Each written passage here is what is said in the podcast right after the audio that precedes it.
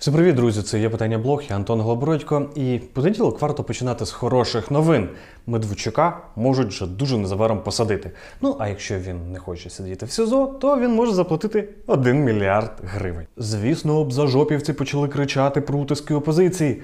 Але подивитись, жоден українець не вийде на мітинг на підтримку Медведчука, а це означає, що у них в Україні підтримки немає. І те, що в Україні проросійські настрої не популярні, не можуть не помічати в Кремлі. І саме тому реагують на це. Медведєв написав статтю, як колись Путін. З цього ми теж сьогодні окремо посміємося. Але все по порядку. Для початку не забувайте підписуватись на цей канал, ставити вподобайки, ділитись цим відео з друзями і писати в коментарях, як ви думаєте, як скоро ми зможемо побороти п'яту колону в Україні. Поїхали!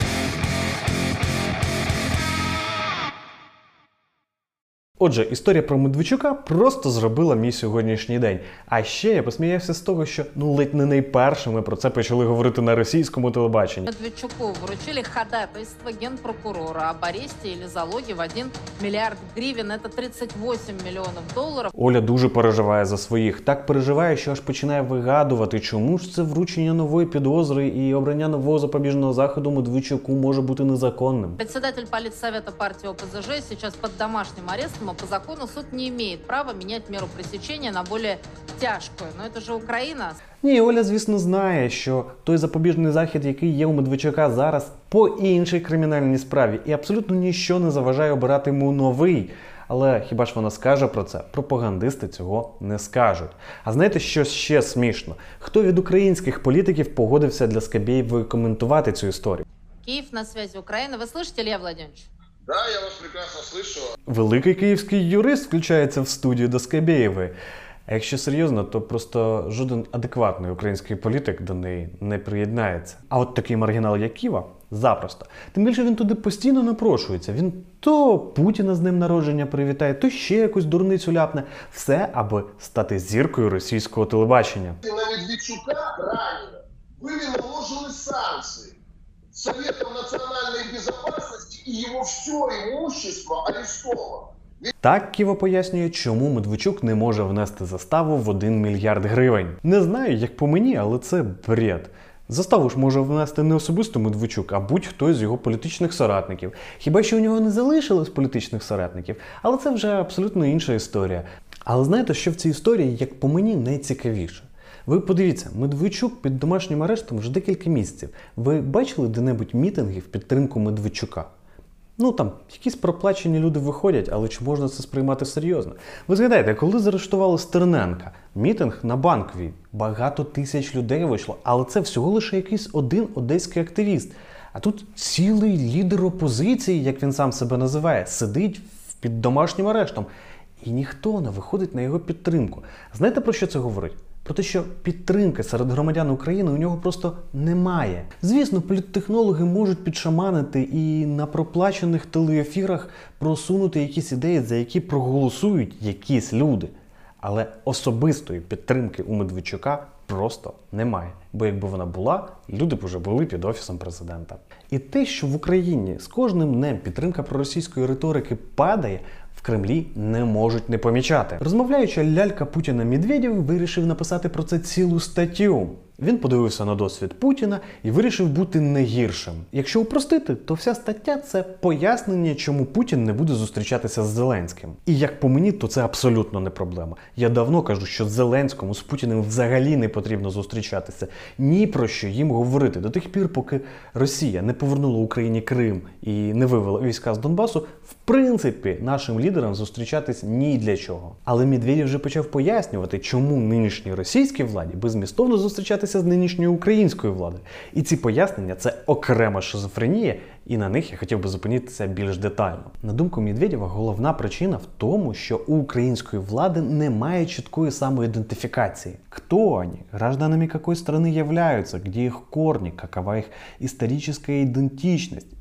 этническая составляющая, каким богам они молятся, кем они себя ощущают. Они щирые украинцы, європейці, русські, євреї, татари, венгри, караїми. І це пише людина, яка звинувачує українців у фашизмі.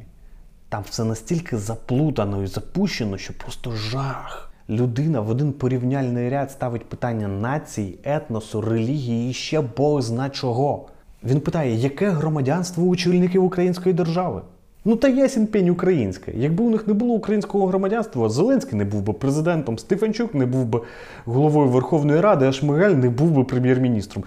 Це ж просто. А яке їх етнічне походження? Да все одно. Можуть бути євреї, можуть бути українці, можуть бути росіяни. При цьому всі вони громадяни України.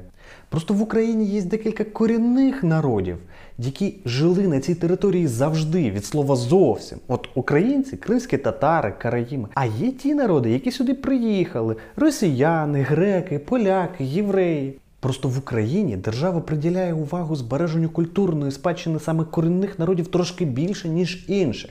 І тут теж все логічно, ніякої ксенофобії. Немає просто в світі більше ніякої території, де б ця культурна спадщина захищалася і зберігалася. Бо вона походить з цієї території і протягом тисячоліть тут розвивалась. Чому б це Французи, наприклад, захищали українську мову, або чому б це японці захищали мову кримських татар? Російську культурну спадщину в Україні не треба захищати. Є ціла держава Росія, яка її береже і розвиває.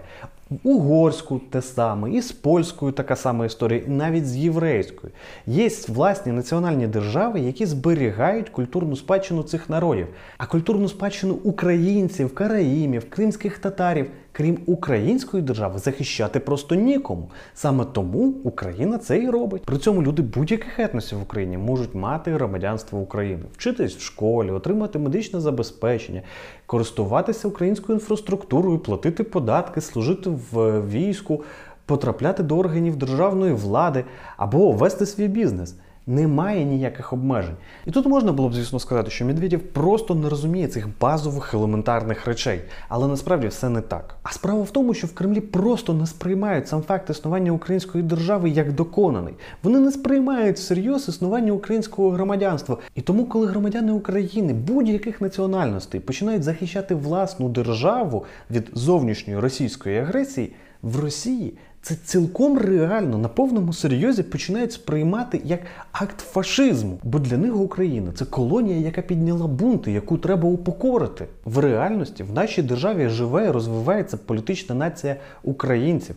Абсолютно різних етносів. В Кремлі, звісно, не можуть з цим погоджуватись тільки тому, що не можуть цього зрозуміти. Саме тому вони нас називають фашистами, русофобами. Саме тому російському президенту ні про що говорити з українським, бо вони живуть просто в різних реальностях. Але повірте, наступний аргумент ще більш безглуздий. Він звучить так: Україна знаходиться під зовнішнім управлінням.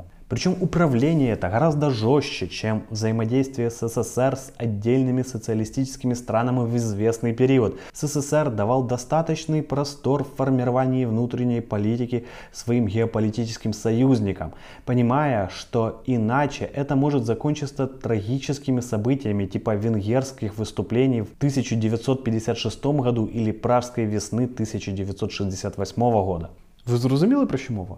Нібито Україна знаходиться під більшим впливом США, ніж умовна Польща чи ГДР під Радянським Союзом. Причому він згадує про Пражську весну і про Будапешт в 56-му році, коли радянські танки давили повстання, і не бачить абсолютно ніяких проблем. Ви собі можете уявити, щоб будь-хто із українських союзників зараз вводив війська в Україну. Але Медведєв на повному серйозі стверджує, що відносини між умовною Варшавою і Москвою в 60-х-70-х роках були кращими, ніж відносини між Києвом і Лондоном зараз. І Медведєва абсолютно не бентежить те, що падіння Берлінської стіни вже 30 років в усьому світі святкується як величезне досягнення. І це ще раз підтверджує, що в Москві живуть абсолютно в іншому вигаданому світі, і нам їх просто напевно неможливо вже зрозуміти. Але далі ще смішніше. Далі мова йтиме про гроші. Во главе Украины стоят слабые люди, которые стремятся только к тому, чтобы набить свои карманы, причем желательно, на всякий случай, сохранив деньги в заграничном офшоре. Це каже той Медведєв, про якого зняли фільм Он вам не Дімон, там, де описуються його мільйонні статки, які він очевидно нажив корупційними схемами. Я вже не згадую про інші корупційні скандали в Росії. Я не згадую про палац Путіна. Ні, звісно, в Україні існує корупція. Українські чиновники і урядовці часто на цьому попадаються, і це викликає реально величезне обурення в українському суспільстві. Можна згадати, хоча б останній скандал з офшорами Зеленського. Проте точно не росіянам критикувати нас за нашу корупцію. Точно не тим людям, які всю державу побудували як величезний корупційний механізм, що працює виключно на одну групу людей. Наступна теза, яка пояснює, чому не варто зустрічатися лідерам України і Росії, попахує шизофренією. Зараз я вам її прочитаю, і ви зрозумієте чому. Ані Тут він говорить про нас, українцев. Постоянно меняют позицию в угоду своим заокеанским хозяевам и политической конъюнктуре. Так они понимают искусство дипломатии.